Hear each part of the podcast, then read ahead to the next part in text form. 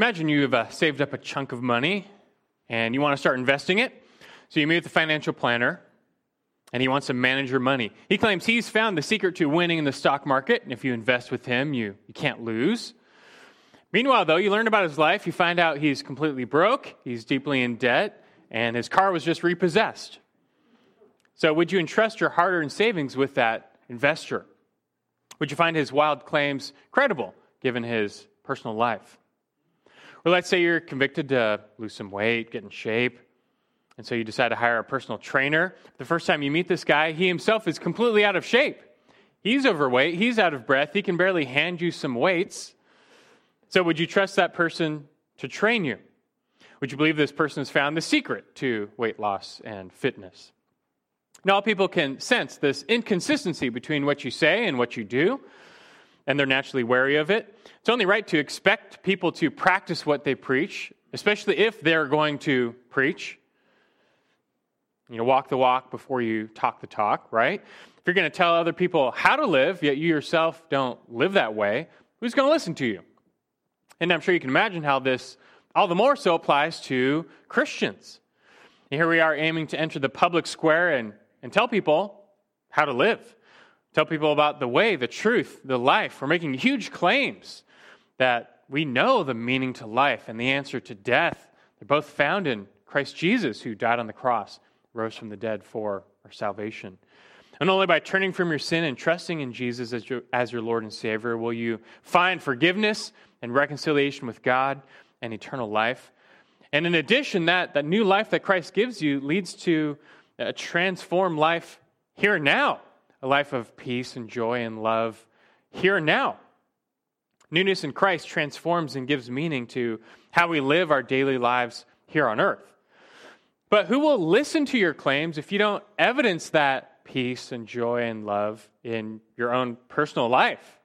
You can make those claims at work, you can affirm those claims at church, but at home, in private, with your family, if there's anything but peace and joy and love, it, there's going to be a problem. If there's just chaos, division, enmity, strife, anger, you can see how that would be seriously detrimental to your claim that in Christ you've found right and righteous living.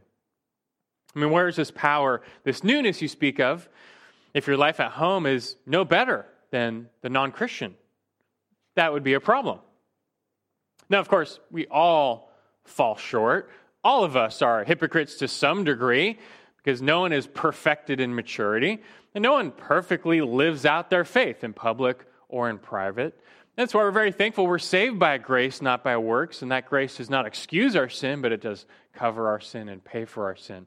But the point we're making here is that if there's a huge chasm between what you say and what you do, what you believe and how you live, that's going to give a black eye to the testimony of the gospel to transform lives.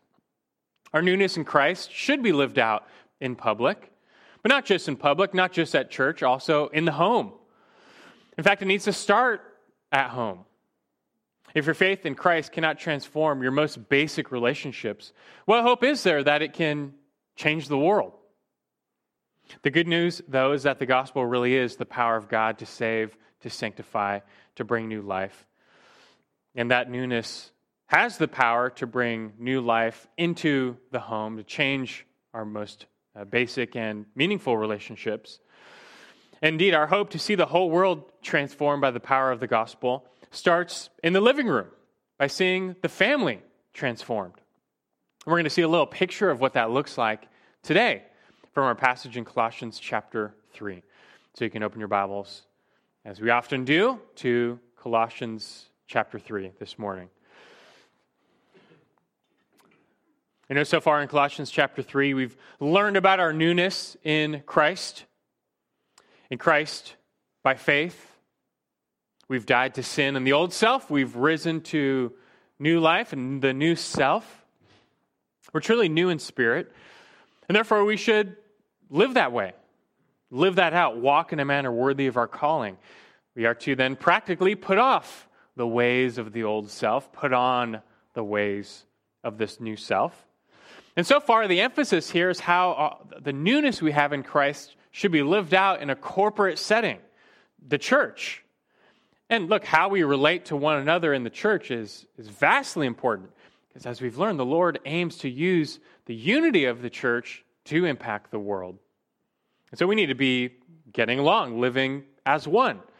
But, you know, the church itself will have no witness to the world if, if there's no harmony in the homes of its individual members. The family is, after all, the, the irreducible building block of society. And how do you reach the world with the gospel? It's really one family at a time, one living room at a time. And if the gospel can't transform a family, it can't transform a nation. But it can, it has, it does. We have a role to play in all this as we've been learning. We're called to walk in newness of life, to be renewed in our minds, to let the word of Christ richly dwell within us, that we might be conformed more into Christ's image. We, we do fall short, but God is pleased as by the power of his Spirit we strive for Christ likeness, and he will be faithful to conform us and shape us. But we just set our life, our ambition to, to do his will and to live a life pleasing to him. That's how Paul finished off this big section in chapter 3 in verse 17. He kind of wraps up everything he's been saying, and he says, Whatever you do, in word or deed, do all in the name of the Lord Jesus, giving thanks through him to God the Father. But after giving many instructions on what this looks like in a corporate setting, Paul is going to now, as he's getting close to the end of the letter, he's going to bring it back down to the home. He's going to show now, before he finishes, what this newness in Christ should look like in the family. And so the instructions he gives, starting in verse 18 through into chapter 4, are going to deal with the household. But they're not general, they're, they're very specific. He addresses wives, husbands, children, parents, slaves, and masters. All specific relationships in the ancient household. But he's going to show how living under the lordship of Christ changes, redefines, transforms these relationships. You know, our time today is a bit shorter, being a communion Sunday. So we're just going to set out and look at the first pair of verses, verse 18, verse 19. And these deal with the closest family relationships, husbands and wives. And we're just going to begin to see what new life in the home looks like. And so let's start by reading just the first pair, verse 18, verse 19, as he sets his eyes on the household. Verse 18, he says, Wives, be subject to your husbands, as is fitting in the Lord. Husbands, love your wives, and do not be embittered against them. This passage and the verses that follow, they're known as a household code. And there are many like it in Scripture, but in Colossians we have the shortest version. We can only presume that Paul believed his Colossian audience was already familiar with these truths and this, these instructions. And so He's just giving them the briefest reminder, setting out the bare minimum. Over in Ephesians 5, by contrast, he gives the exact same instructions.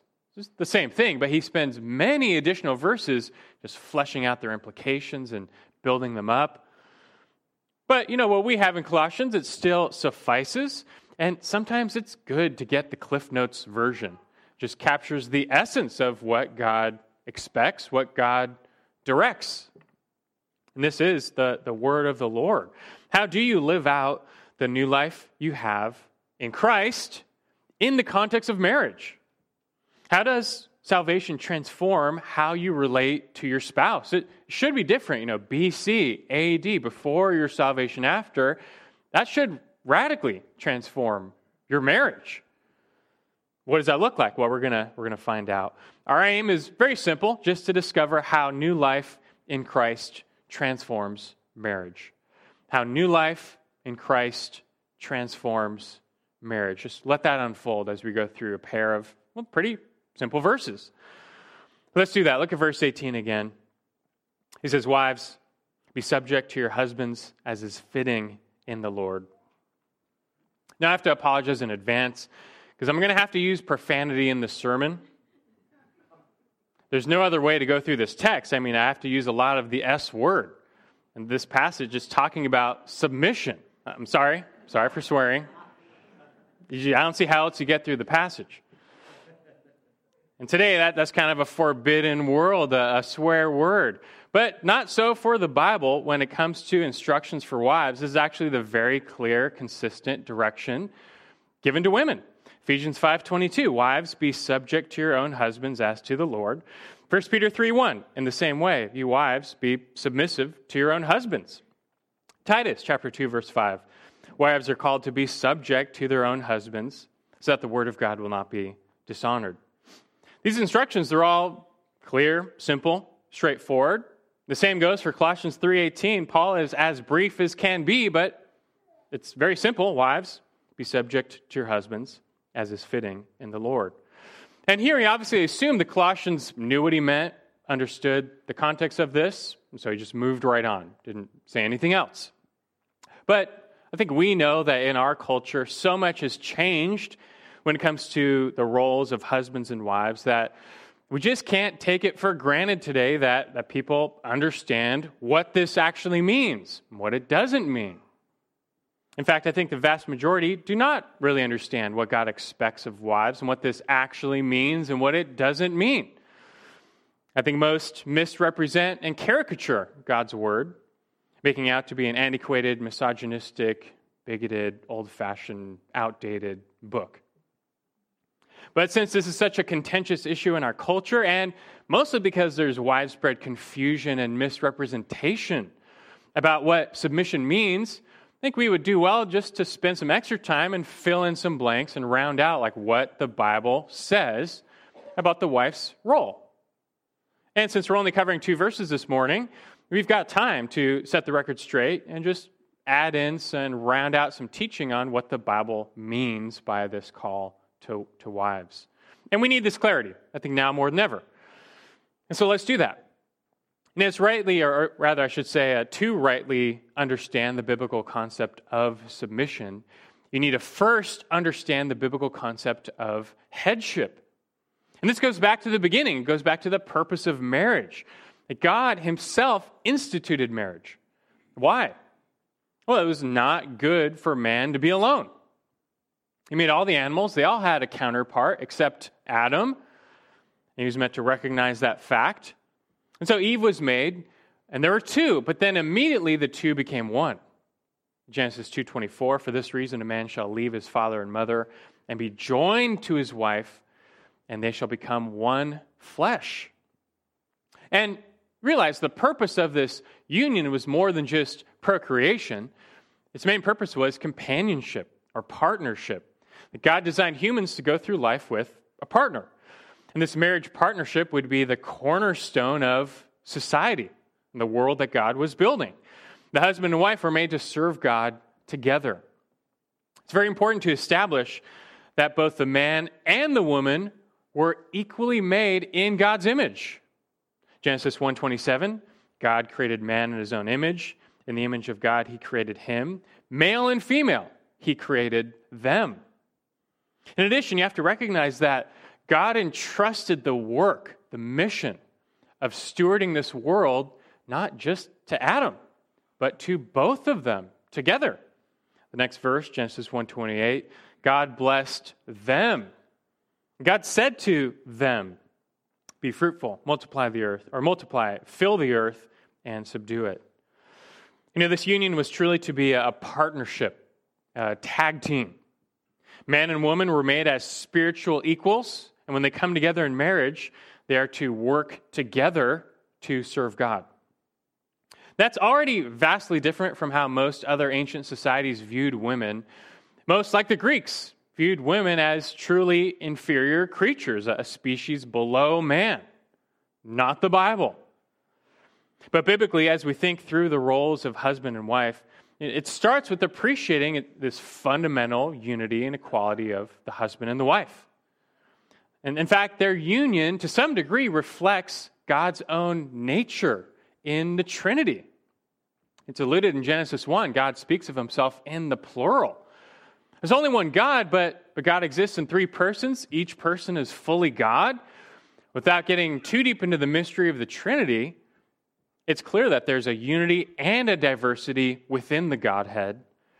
But so it goes in marriage. That does not mean the husband and wife are the same in every respect, but they are fully equal in value, in worth, in being. Physically, they're different, that much is obvious. But God made them equal in being. Now, though equal in being, He did give them different roles to play. That too, however, reflects the Trinity. You Scripture consistently shows the Father, Son, and Spirit that they're all one in essence, one in divinity, but they have different roles and they relate to the world differently. We consistently see that throughout Scripture. But they still work together as one. And again, it should be the same in marriage. God made man and woman as a complementary unit. They're not the same in every respect. They have different characteristics, physically, emotionally, so on. But God made them to, to perfectly come together as one unit to complement one another, where alone they, they might be insufficient. But together they, they could do everything God wanted them to do. And there's a special glory in this harmony where you have different and diverse parts, but they come together as one. You know, all the instruments of an orchestra have their own beauty violin, cello, flute, trumpet, piano, cymbal. But only when they all play together in perfect harmony do you get the glory of a symphony. And more specifically, now, the, the difference between the husband and the wife when it comes to their roles is often explained with the, the concept of headship. In the parallel of Ephesians 5, Paul says, Wives, be subject to your own husbands as to the Lord. Then he says, For the husband is the head of the wife, as Christ also is the head of the church. What does that mean? Well, we've established the fundamental unity and equality of the husband and the wife, but we can talk more about how they practically differ in their role or their function as God designed. And this idea of headship, again, it doesn't have to do with superiority or value or worth. Men are not more important or better in God's eyes, but in God's eyes, they were made to function differently. And to be head is to be the leader. The head provides leadership, guidance, and direction to the family. And this is the role God created the man to fulfill. Meanwhile, the wife was made to be the helper, to willingly come under that headship and to fulfill the direction for the family. Now, obviously, you can't have two heads. You can imagine a team with two head coaches and they're both sending plays into the team at the same time, different plays. It would be chaos. But God is a God of order and he wants order. And we'll say again, this concept of headship, it too merely reflects the Trinity. The persons of God, they're completely equal in being, just like husband and wife. But the persons of God play different roles, they have different functions, just like husband and wife. And those different functions stem from headship in the Trinity, just like husband and wife. Is why Scripture explains that, that the Father is head over the Son and the Spirit. This also explains why we always see the Spirit and the Son submitting their will to the Father's will. There's headship and submission in the Trinity. 1 Corinthians 11 3, for example, Paul says, I want you to understand that Christ is the head of every man, and the man is the head of a woman, and God is the head of Christ. Now, this is why we as Christians, we can't take issue with the concepts of headship and submission, because then we're taking issue with God's own existence. I mean, just think about that, though, that the God of the universe has eternally existed as a trinity, perfectly balancing this unity and diversity. That includes a headship and a submission that have been eternally existent. That is actually part of the majesty of God's being. And so we should not oppose these concepts of headship and submission. We, we should embrace them. That's part of reflecting the image of God. So whether you're a husband or wife, you should embrace just the role God has given you and your part in reflecting the Trinity. But as you know, most people today, they want nothing to do with God's order of headship and submission. They, they don't care about that, strongly against it. Even though we were made and are still completely independent on God, after the fall, man is like a wild stallion, just wants to be free, does not want a rider on him telling him what to do. Man is self willed in his rebellion against God and wants to go his own way. That applies to men and to women. All of us all want autonomy, all want to be free from God's rule, all want to be their own gods, calling the shots. That's just in the nature of fallen mankind after the fall. There's no exceptions. That's our rebellion. But this rebellion, as you can imagine, before God, right away worked itself into our horizontal relationships, and this rebellion that's in our hearts instantly spoiled God's perfect union of marriage. As mankind became utterly selfish in his core, husbands no longer used their headship to serve their wives, but to serve themselves. They became little kings lording their authority over their subject. The wives, meanwhile, sought to revolt against their husband's headship. I mean, they should be the head, they should call the shots. They know better. And so this power struggle began that never should have been there. Did not God himself allude to this in the curse? Genesis 3:16, God said to the woman, "Your desire will be for your husband, he will rule over you." And the relationship of husband and wife should have been the one of complete harmony, peace, unity, love. But because of sin, marriage has been marked by strife, conflict, and division. That both the man and the woman compete and struggle for power and control. They don't want to serve God, they don't want to serve one another, they want to serve themselves. In our modern society, things have gotten so bad that some believe the only recourse is just to throw out the entire institution of marriage. The world is so broken and, and sunken in depravity, they've lost all hope that a man and woman could actually live their whole lives together in peace and harmony. There's no more hope. They just that's abandoned marriage. But you know what? In the world, when sin reigns unchecked, there is no hope. But there is hope for the world and for marriage. It's found in Christ. It's only found in Christ. Christ is the answer to our sin and our rebellion problem. You know, in going our own way, we heaped up this eternal debt before God, a sin against a righteous God, but Jesus came, He died on the cross in submission to His head, His Father. He did that for us to completely forgive us of all of our wayward sin. And in addition, He, he gives to us His righteousness, a new standing, even gives to us new hearts as we've learned about in Colossians. Hearts that no longer want to rebel against God. He gives us a heart that now loves God. Come in Christ, our eyes are opened. We see that God is good, His ways are right. And so now in our new self, we don't want to run away from God and His word, His will anymore. We want to run to Him. We know that Christ and the gospel are they're the only hope to fix the mess of this world and the mess of our lives, the mess of our marriage. That's our only hope Christ and his gospel.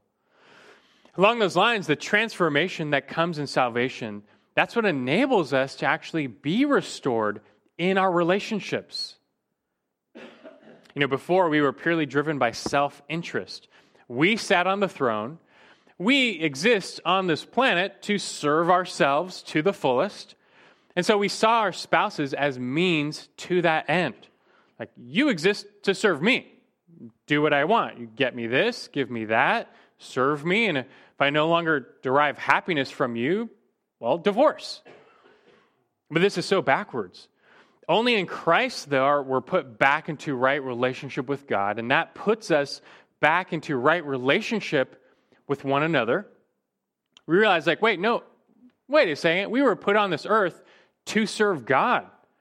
One of the biggest ways I serve God is by serving my spouse. And Christ Himself, He gave His life to serve me. I am likewise called to do the same, to deny myself, to put God back on the throne of my heart, and to serve others. And amazingly, that's where I find the most fulfillment in life. You see how it works in marriage?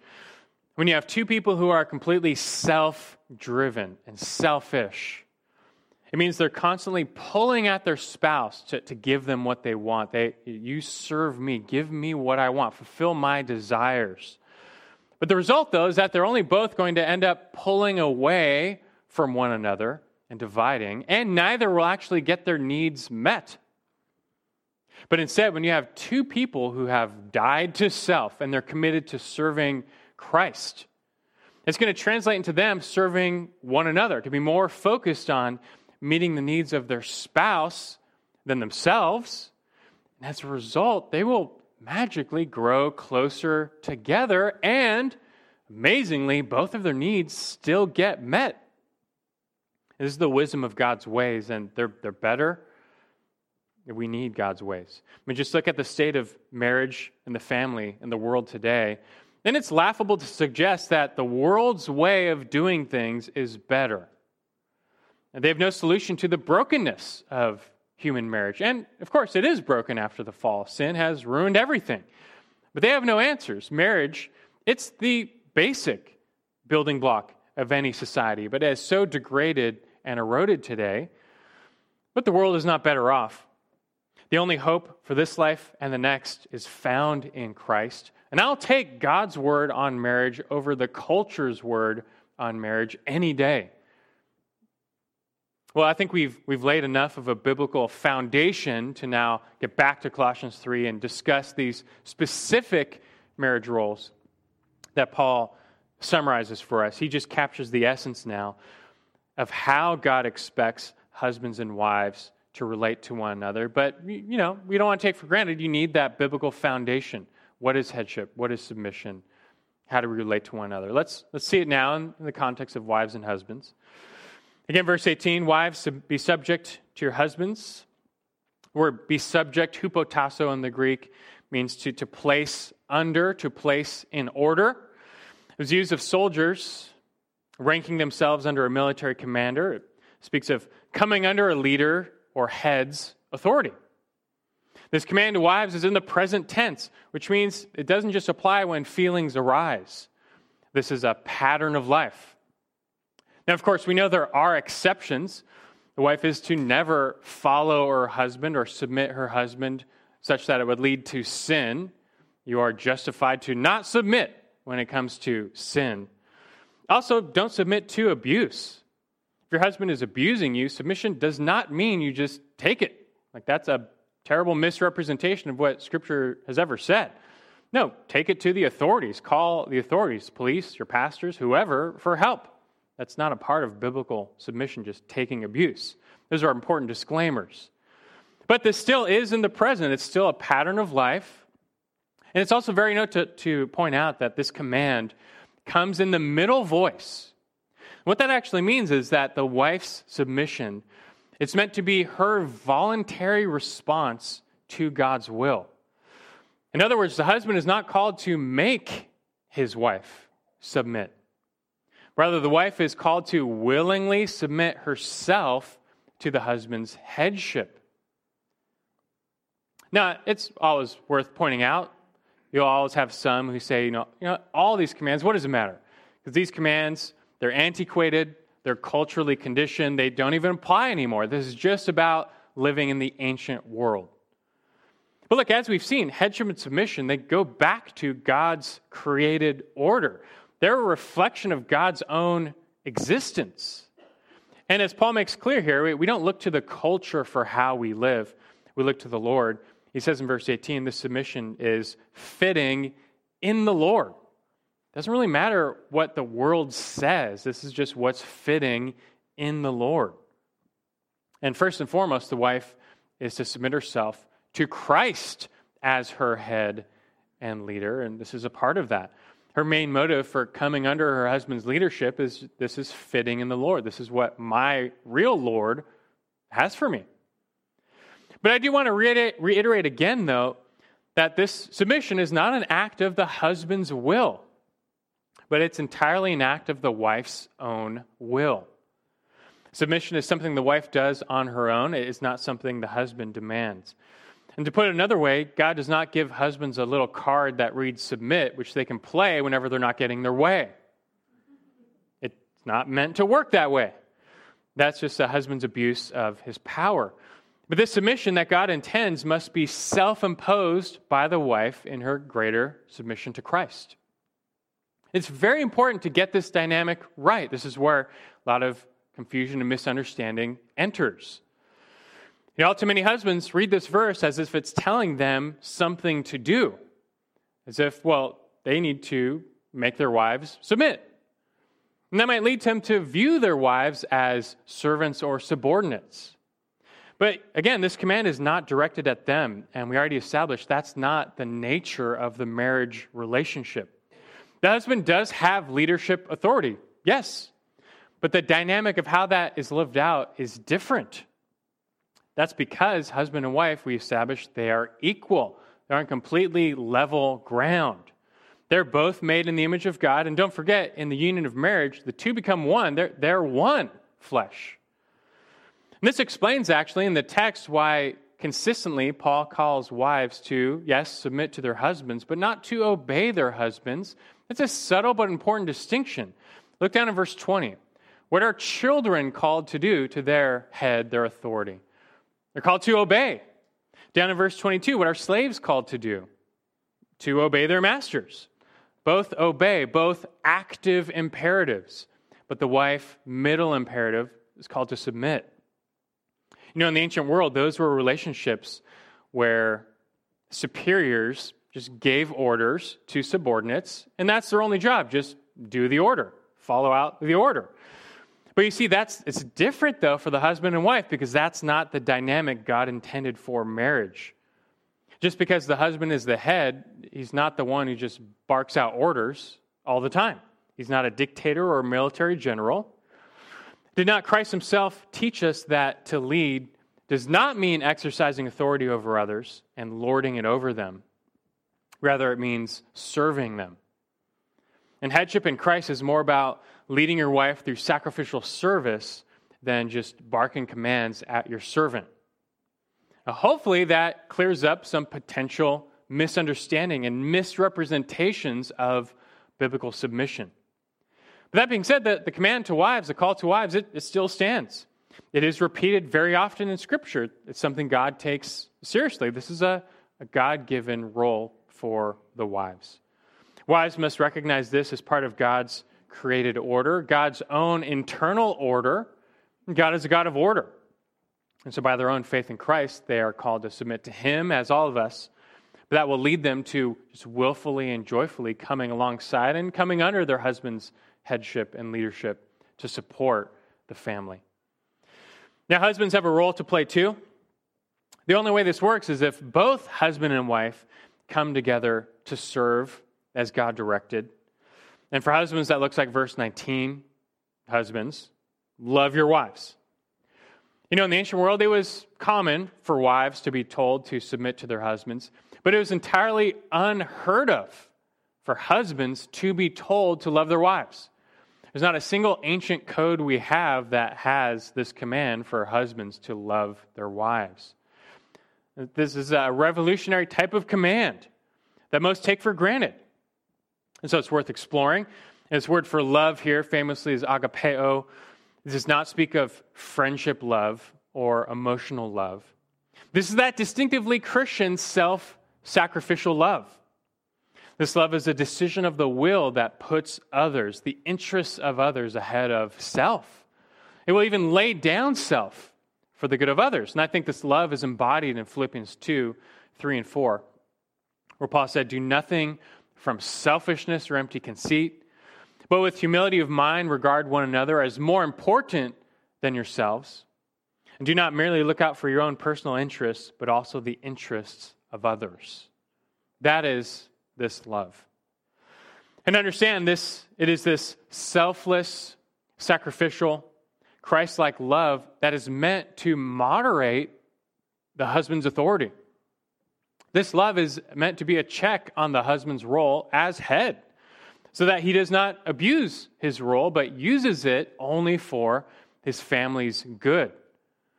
You know, the husband who truly loves his wife like this would never lead her into something harmful or hurtful or seek his own personal good at the expense of his wife or children's good.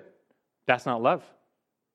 And let me tell you, this is more countercultural than the wife's submission. I mean that. Let me explain that. You know, for most in the world, throughout history, why do they get married? Because they fall in love. What is that love? It's largely just a feeling and an emotion for them. And that love is largely dependent on how the other person makes you feel. You love your wife because of what she does for you, how she makes you feel. But it also explains why people fall out of love. You know, you no longer please me, you no longer do the things I want you to do. You don't, you don't give me what I want. You don't make me feel good anymore. But do you see how ultimately that's a very selfish love? A very self centered way of thinking about love. That other person only has value in so much as what they can do for you. And it's no wonder that love often doesn't last. But this Christ like agape love, it is focused on Christ and the other person, not self. Yeah, of course, it, it comes with feelings and emotions, but it's ultimately based on this commitment to pursue God's glory and the other person's good. And this love is unconditional. It's not conditioned on what this other person does or sometimes how they make you feel. No, it's more focused on just serving God, and that comes often through just serving the other person. I mean, is, not, is that not how Christ himself loved the church? He gave himself up for her, Ephesians 5, the longer version says. He died for the church, his bride. That's what the head does. He sets aside his own interests for the good, truly the good, and will lay down his life for her. That's true love, and that's true leadership. That's true headship. It's a giving of self. And this is what the Christian husband is being called to do, and it's completely radical compared to the love of the Greeks or the love of the Romans, the love of Shakespeare, the love of today. This is radically different. It requires a daily dying to self for the good of your wife. And look, that's very hard. The spirit is willing, the, the flesh is weak. We're still selfish. And I find that most men, myself included, will, will easily say, like, yeah, I would die for my wife. Yeah, I'd take a bullet for my wife, of course. But that is the easy part. It is very hard to die daily to self, to lay down your life every day for your wife. And you know what's hard is turning down those free tickets to the game with your friends because you've been gone every night that week and your wife just wants a special time, a night with you. That's hard. It's hard to come home after a long day's work, see her equally exhausted from caring from the kids all day, and so you take over to give her some time alone. That's hard. It's hard to discipline yourself to be in God's Word daily, that you might lead your wife and kids to be in God's Word daily. That's hard. But this is love. This is biblical love. It's been said that husbands have the more difficult command, the more difficult role in headship. And I think that's true. When you understand the roles, Husbands, you're given headship and leadership in the home. Yes, there can only be one head. Someone has to, to be that, that ultimate leader to set the course. But it's just that there's a catch. You can't use an ounce of it selfishly or for yourself. You have to use all of it for the good of your wife and children. It's like you, you get that magical ramp, lamp. I saw Jamie this morning. He's wearing a tie with the Aladdin genie on it. You find Genie, you rub the lamp, he gives you three wishes, but there's a catch. You can't use any of them for your own good. You must use all of your wishes for the good of another. Like that's the catch of your headship. You have authority in your home. But but God moderates that with this love which dictates you use it purely unselfishly, only for the good, the biblical good of your wife and children. That is radical. That's hard, but it is good. And husbands, we need to aspire to this. And you just focus on loving your wives as Christ loved the church. And as Paul adds here in verse 19, now do not become embittered against them. This refers to a bitter or resentful spirit. And it can be very difficult. If you set your heart to serve your spouse, serve your kids selflessly, you're going to put their needs ahead of your own. You're just going to think about them. But what if they never reciprocate? What if they never fulfill their role or play their part or meet your needs? And sometimes that happens. But still, he says, don't become embittered against them. Easy to do, but, but don't do it. Don't resent them. That would just reveal a selfish heart that what? You're only serving them because of what you might get out of it? No, we got to keep it straight. our love as husbands is also under the Lord. This is what the Lord expects of us. This is how we are submitting to our Lord and head, Christ. You just focus on one thing. You just focus on loving your wives as Christ loved the church. And that's it. It's all God expects of you. Love your wife as Christ loved the church. Well, our time has been brief, our time is nearly up.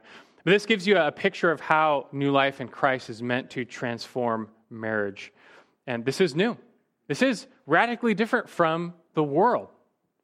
The world today still scoffs at what the Bible says about marriage. They ridicule, they, they laugh at it. Can you think of one TV show that portrays the biblical roles of husband and wife in a positive light? I can't think of one. But you know, I hope you can see the contrast between the church and the world. See that contrast, let it sink in. For in the world, given the fallen heart of man, the only unconditional commitment that you make in your marriage vows is, is to yourself. Now, I vow to be with you so long as you meet my needs. But as soon as this relationship interferes with my self health or wellness or you know, happiness, I'll probably leave you. It's so tragic and it leads to so much hurt. Many of you know this. But as Christians, we need to set the way of the Lord before us. It's, it's just our only hope. And it can fix messes too. Now, as Christians, we need to remember, though, that, you know, we once, we were no better. We were no different. We once were just as lost and sinful and selfish. And the only reason we're different now is just God's grace. The grace of God in Christ has made us new and enabled us to see things differently in God's ways. We've been given a new self. Our eyes have been opened to the glory of God's ways. We need to remember that. But also remember that the, the flesh is still there and, and selfishness still remains in our flesh. That's why Christians can still have problems in marriage. But here we see God's pattern in marriage. It's so important to be reminded of God's word, his will, his pattern, to see its glory and its beauty and how it reflects God himself. And as we walk by the Spirit, we have the solution. We have hope. We have hope that things can be different. So I hope today, in a roundabout way, that you gain hope. There is still hope for marriage in this crazy world. And there's hope for your own marriage. And in the way of the Lord, there is life and peace. It's just that as Jesus himself taught, that the way up is the way down. And what is greatness? It's not to be served, it's to serve. It's where you lay down your life for others. You have to die to self and you just give yourself to Christ as his servant. But you'll find a greater self fulfillment than you ever knew existed and in Christ, you can then find a true joy and peace in and with your spouse. God wants you to delight in your spouse, to live in peace, to enjoy life. But His way is the only way. It's your only hope. But I hope you have some hope. And the key is Christ. Make Christ the center of your marriage, where you both believe in Him, follow Him, you both submit to Him, and He will give you all the direction and guidance and power you need to live out this newness you have in your home, in your marriage. Let's do that. Let's pray. Our Father, we, thank you for your word, and, and though we know our culture today with this here exactly uh, is so opposed, has turned their hearts against it and would have us do the same, but we must not. We believe in you. We see your ways are good and better, you're, you're best. In fact, this is just part of who you are. As a triune God, it's, it's our glory to reflect your image as husbands and wives with headship and leadership. Help us just to all to submit to Christ as our Lord, everything he says and does. That's part of faith, just trusting and believing you are good. Your ways are wise. We see how they give life and they give hope. This is so different from the world, but the way of Christ, the way down, is, is the way up. Convict us to deny ourselves and to put to death the selfishness that remains. And you're so good, though, Lord, as we serve uh, serve others and serve our spouse, we find a fulfillment we never knew existed. But convict us, help us, give us hope, lead it, help it lead to change in our marriages, all for your glory. In Christ's name we pray. Amen.